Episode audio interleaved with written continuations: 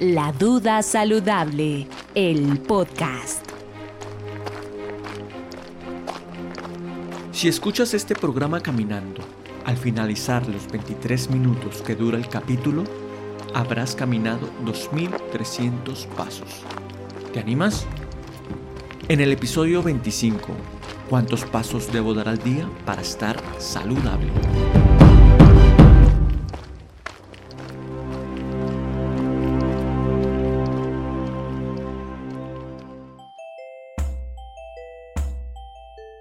Me puse un reto. Si la distancia era máximo de 5 kilómetros, lo haría caminando. Fue así como empecé a andar para ir a trabajar. En el recorrido que hacía me encontraba los mismos de siempre. Los chiquillos esperando el bus escolar, la abuela paseando a un pastor alemán más viejo que ella, una pareja haciendo running pero que nunca los vi intercambiar una palabra o a un hombre con la barriga templada en el balcón de un tercer piso tomando café. Y a ninguno jamás vi contento. Bueno, aún así la vi sonreír. Es más, siempre la vi sonriendo. De hecho, me sonreía a mí. Nuestras miradas se encontraban por unos instantes, en el momento que ella salía de una pequeña panadería y luego cada uno seguía su camino.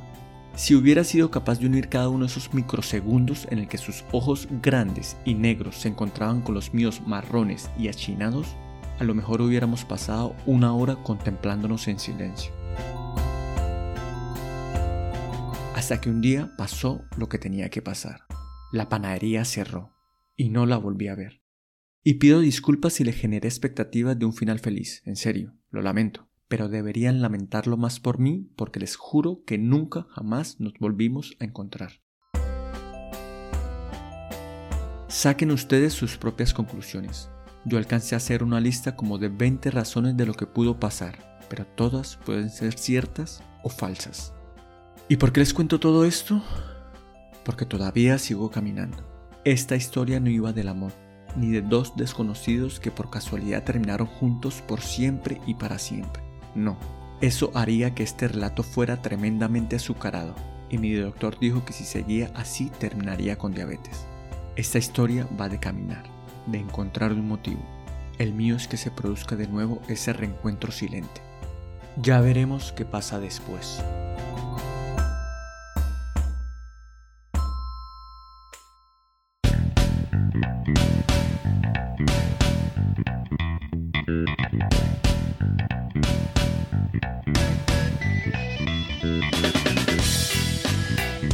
Muy buenas. ¿Qué tal a todos? Bienvenidos a un nuevo episodio más de La Duda Saludable, el podcast que desmonta los mitos de los hábitos en nutrición que creemos saludables. Nuestro Instagram, arroba La Duda Saludable, y el de la doctora Gloria Mera, arroba Gloria Mera Nutrióloga. Nuestro tema del día, vamos a contar pasos hoy, vamos a ver qué tan beneficioso es caminar ¿Cuántos pasos deberíamos dar al día para estar saludables? Eh, vamos a ver si con la caminata se puede bajar de peso y adelgazar. Saludo a la señora Gloria Mera. Gloria.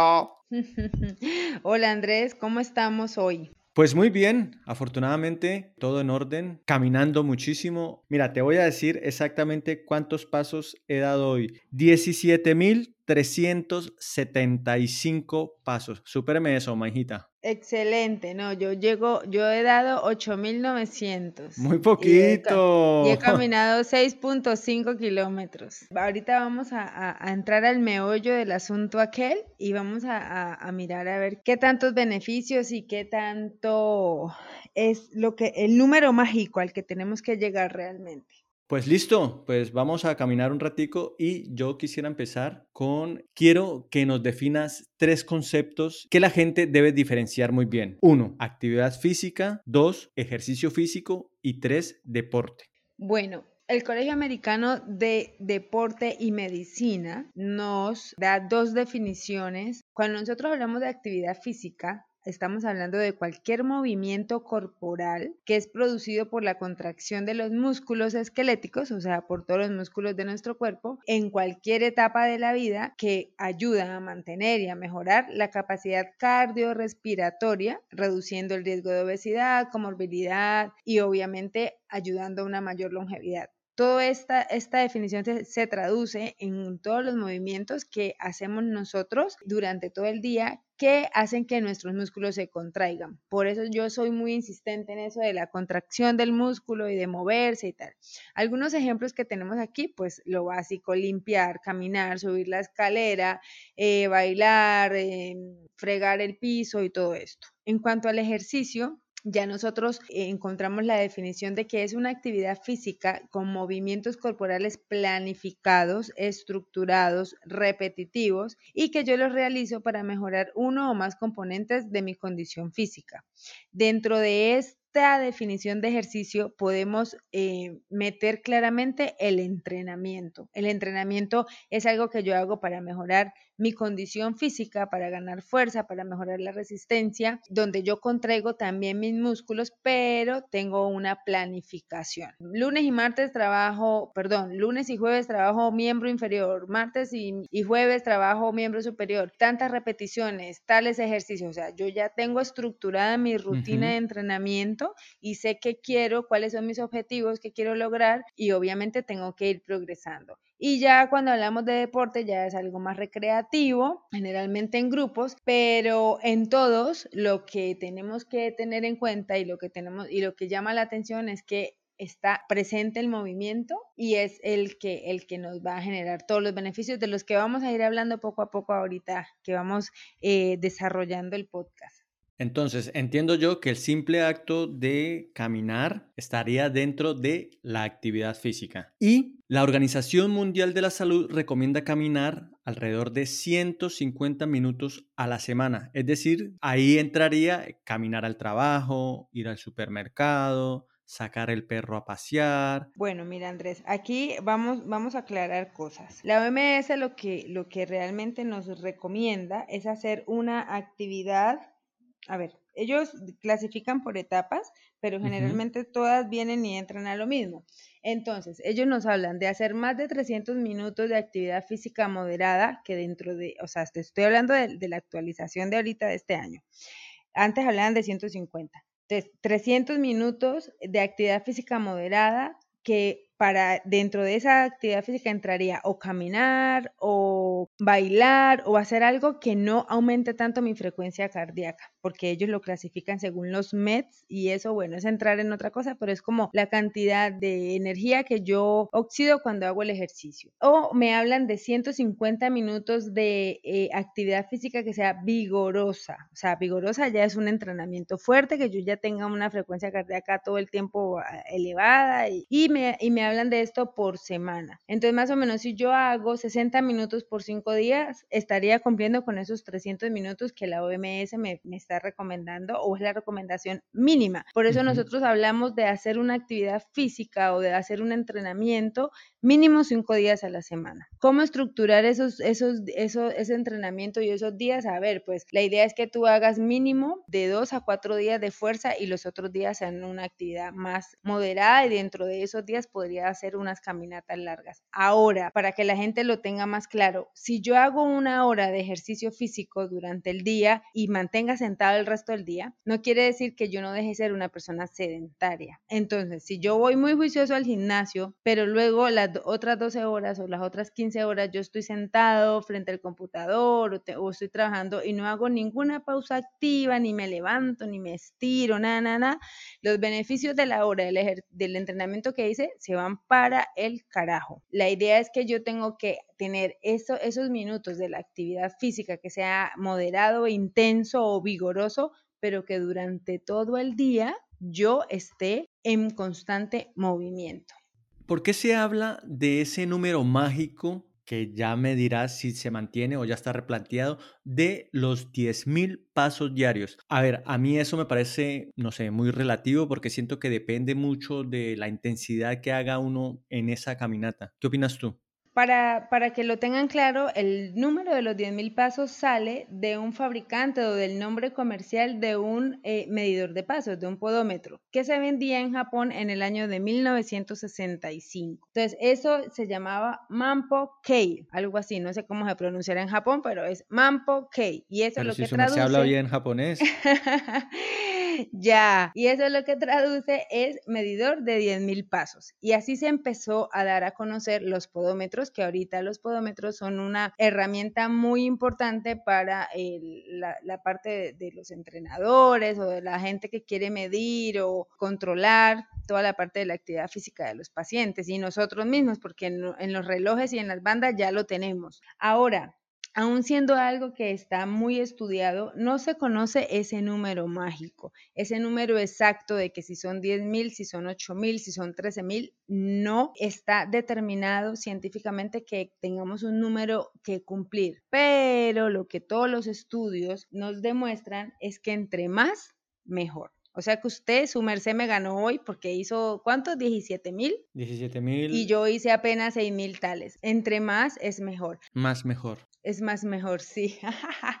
Algo que, que, hay que tener en cuenta y es que cuando estuvimos confinados y todo este cuento, la gente estuvo muy sedentaria y se redujo la actividad física muchísimo. Luego, por eso hay, hay estudios que ahorita demuestran que durante el confinamiento la gente subió demasiado de peso. La duda saludable.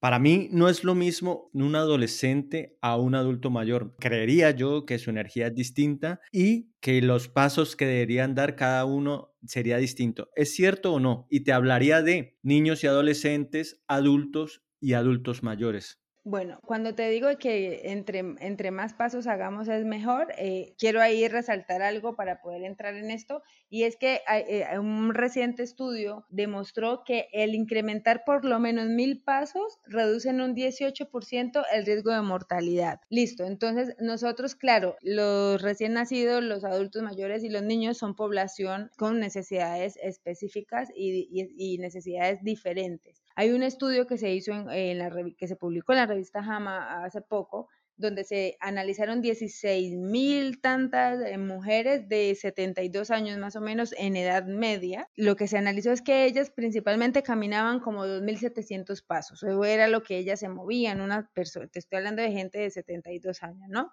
Luego eh, se les indica, se no se les obliga, pero como que se les sugiere de esos 2.700 que cambien por lo menos a 4.500, 5.000 pasos. Y lo que se demostró es que ellos o que ellas se reducían un tiempo, perdón, una tasa de mortalidad del 41%, o sea, aumentando de 2.700 pasos a 4.500, la mortalidad de ellas disminuía en un 41%. Luego ya se les, eh, se les recomendó que de esos 4.500 eh, subieran a 7.500 y luego entre más y más mejor. Entonces a eso, a eso es lo que quería llegar, que listo, nosotros podemos hablar de los 10.000, pero estas son poblaciones especiales y yo del tirón no puedo llegar a decirle, mire, María Tere, usted tiene que caminar los 10.000 pasos a partir de mañana. La idea es que los estimule a que ellos se muevan lo más que puedan, porque esa, ese estímulo a que ellos estén activos, pues va a hacer a que, que sea una población que así sea mayor, tenga menor dependencia y que ganen más masa muscular y que ganen salud. Bueno, ya vimos un contexto. Ahora, háblanos de los beneficios que tenemos nosotros al caminar y de las enfermedades que esta actividad ayuda a evitar. Bueno, caminar, el solo hecho de caminar es algo esencial de la vida. Entonces yo, por ejemplo, a mí, a Gloria, Mera, cuando me dicen, ay, es que yo estoy haciendo ejercicio y es que yo camino, vale, gracias a Dios podemos caminar y gracias a Dios nos podemos mover. Está muy bien. Entonces, entrando en el contexto de que yo sea una persona sedentaria, que no haga nada y que yo voy a empezar a, a moverme y ese movimiento lo voy a hacer haciendo caminatas largas, estupendo está muy bien. O sea, pasar de no hacer nada a caminar está perfecto. Eso me ayuda a mejorar la circulación. Obviamente en la caminata yo llego a hacer una contracción muscular, no igual que cuando hago pesas o hago bandas o hago movimientos isométricos y esto, pero obviamente sí tengo muchos beneficios. Voy a descansar o voy a dormir mejor, eh, mis neuronas van a estar mejor, mi corazón va a estar mejor, mis piernas, mis venas, o sea, sí tengo muchos beneficios a nivel de todo mi aparato locomotor, de articulaciones, de la densidad ósea, pero si yo empiezo a caminar muy bien, luego ya empiezo a introducir otro tipo de ejercicio, otro tipo de entrenamiento, pues obviamente cada vez voy a estar mucho mejor. cualquier actividad física, yo creo que estamos de acuerdo aquí todos, es mucho mejor que ninguna actividad física, ¿no? Entonces, acá me acuerdo de hace algunos episodios en el que citabas un estudio que concluía que tienen más riesgo de un infarto las personas sedentarias que las personas que sufren obesidad, ¿verdad? Claro que sí. Lo que pasa es que el sedentarismo, por ejemplo, ahorita está ocupando uno de los principales lugares dentro de las causas de muerte de la población. Pero ahorita hay como mucha mm, cultura de fitness y cultura de ir al gimnasio dentro de la población medianamente joven. Eh, pero, por ejemplo, para los adultos, los que son adultos eh, mayores, es complicado. Por ejemplo, yo lo tengo personalmente con mis padres. Ajá, pero yo me muevo, pero yo hago, pero yo cocino, pero a ver, esas son necesidades básicas que tenemos que cumplir. Está muy bien. Eso hace parte de, de lo que te decía, del otro tipo de actividad, ya lo hemos tocado en algún, en algún programa, que es el NIT, que es la actividad física que está fuera del, entrenamiento que yo haga, que la idea es que yo esté activo, entonces caminar, dejar el, carro más lejos, subir las escaleras, la idea es que el movimiento, el movimiento es vida, el movimiento es salud, el movimiento, la contracción del músculo genera interleuquinas, eh, mioquinas y sustancias que desinflaman, que protegen de infarto, que protegen de Alzheimer. Por eso el ejercicio es uno de los temas más estudiados y cada vez se encuentran muchos más beneficios cuando yo soy una persona que hago ejercicio. ¿Es posible adelgazar y estar saludable solo con esta actividad? Pues ahí mira, volvemos a lo que decía yo ahora. Está muy bien. Si yo soy una persona que no hago nada y como muy mal y empiezo a introducir cambios, de hábitos y cambios eh, de rutinas de ejercicio como caminar, obvio, mi cuerpo se toca. Claro, hay una quema de calorías, hay, producción de lo que te decía, interleuquinas, interleuquinas 6, mioquinas, que son antiinflamatorias, entonces, claro, mi cuerpo reacciona. Pero el cuerpo se acostumbra a todo lo que nosotros le vamos dando. Si yo solamente estoy en un plan de pérdida de peso y solamente voy a caminar, no, mami linda, no, papi lindo, hay que ir un poco más allá. Sí, mi cuerpo, eh, yo cada vez el cuerpo necesita mm, estresores y necesita estímulos más fuertes para poder generar cambios. Como llevarlo un, escalón más arriba cada vez, ¿no? Eso es lo que yo hago, por ejemplo, cuando nosotros hacemos una prescripción de ejercicio. O sea, yo inicialmente inicio con las pesas de la Barbie, con 5 kilitos, y, y estoy haciendo 8 o 10 repeticiones cuando ya llevo 15, 20 días tales, pues ya dejo de ser Barbie mm, mini a ser Barbie junior y entonces ya no tengo 5, sino 6 y hago un poquito más y a eso se le llama progresión o esa es la progresión, que yo vaya ganando fuerza, que vaya ganando resistencia, que antes me mamaba y se me llegaba la lengua al tobillo cuando yo hacía cinco repeticiones, uy, no, esta semana ya puedo hacer ocho y me siento mejor y manejo más el peso. Todo eso, claro, esos estímulos, el cuerpo responde de manera positiva. La duda saludable. Eh, doctora Barbie, eh, ¿con qué debería, además del ejercicio, de la actividad física, con qué otras cosas debería acompañar las caminatas para obtener mejores resultados? Me imagino yo que lo que hemos hablado, y aquí es la repetición de la repetidera, la repetidera, una nutrición adecuada y saludable, ¿no? Claro, aquí estamos, tú eres Pepito, yo soy Pepita. Repito y repita. Se nos van a cansar aquí los, los, oyentes, pero, es... que hasta que no quede el mensaje totalmente entendido, pues no podemos dejar de fastidiar con el asunto.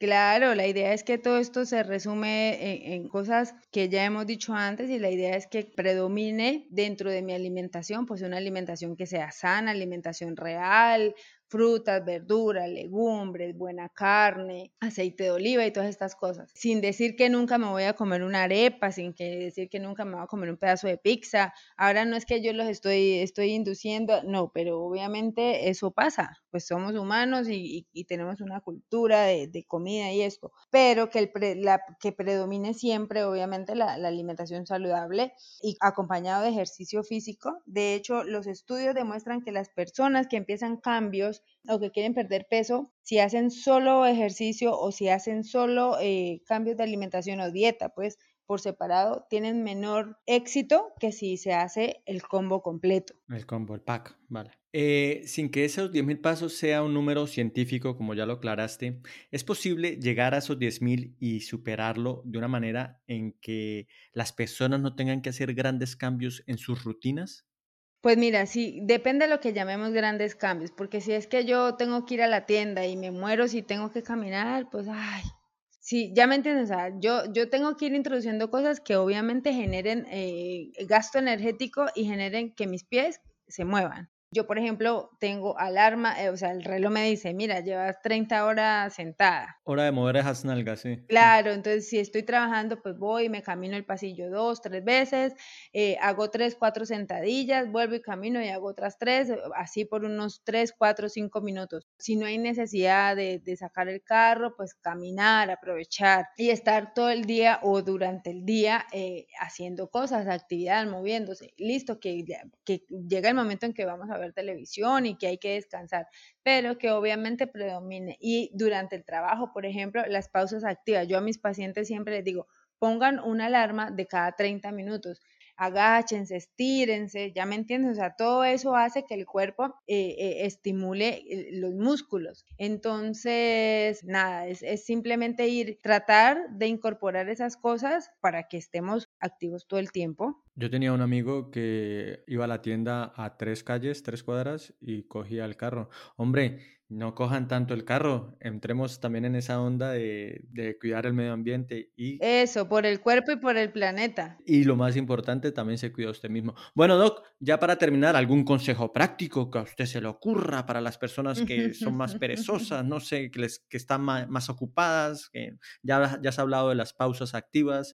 Eh, actividad es igual o es sinónimo de más vida, de mejor vida, de salud eh, y de prevención de enfermedad y disminución de mortalidad. Eso tiene que quedar clarísimo. Ahora, entre más yo me mueva, voy a prevenir enfermedades metabólicas, cardiometabólicas, hasta Alzheimer, cánceres y demás. Entonces, lo mismo que hemos repetido, moverse, si no puedo en la mañana, puedo en la tarde, puedo en la noche, moverme, pues sacar el perro, eso, conseguirme a alguien, e, esos partners de, de actividad funcionan muy bien. Bueno, entonces quedamos hoy, y, pero conseguirse un partner que tenga voluntad, no uno que sea peor que sea más vago que uno. Sí, porque eso que, ay, que vamos, no, hace frío, no, no, vamos, ya, vámonos a comer. No, eh, eh, ya me No, ¿cómo así que no va a ir? Camine, tata, y tener esos objetivos claros, conseguirse una bandita, no tiene que ser pues el super smartwatch, pero sí hay banditas, o sea, hay para todos. Entonces, algo que, nos, que también nos alerte, poner las alarmas en el celular, de que llevamos, por ejemplo, si no tengo el reloj, pues ponerla cada 30 minutos. Entonces, cada 30 minutos está, ah, ya pasó, me levanto, ya, ya pasó.